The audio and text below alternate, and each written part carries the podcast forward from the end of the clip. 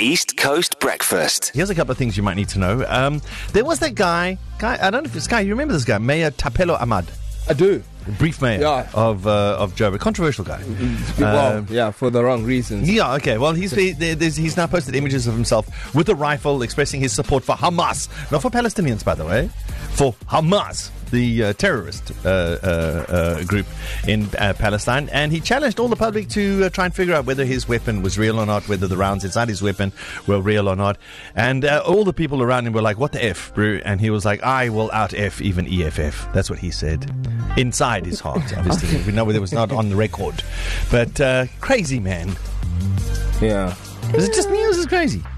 Yeah, well, People are very passionate about this particular About about matter. Palestine, No, no, about, about, about the war and yeah, it's just Yeah, it's okay. a very like yeah. What you got? I've got something quite cool, which it's about time.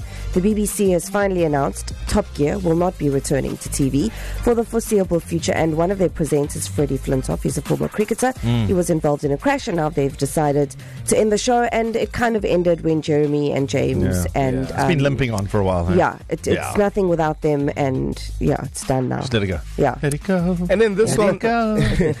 the I, uh, the ICC, they've banned transgender women from international women's cricket. So this this decision comes after a nine month consultation process, and the governing body says the new policy, which takes effect immediately, is based on the protection of the integrity of the women's game, safety, fairness, and yeah, yeah, yeah, yeah, yeah. I don't like the word banned. It's like How saying is it it's like about saying men inclusion? are banned from women's sport. It's an obvious. It's a no-brainer. So it's not. I don't like the word banned. Yes, until until they find a, a category where tran- transgender people can play, they're always going to be excluded. It's Yeah, the well- new. It's, it's the new group that we exclude nowadays. Yeah, so they're It's gonna not- re- It's not fair. They're going to review the, the decision Yeah. uh, i- in the next two years. Yeah.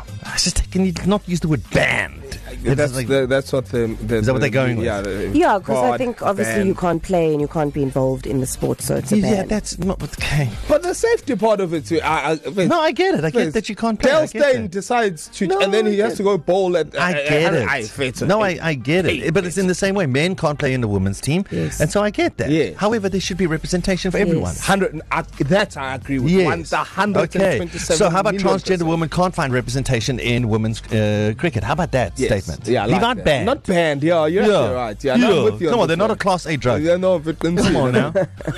East Coast Breakfast.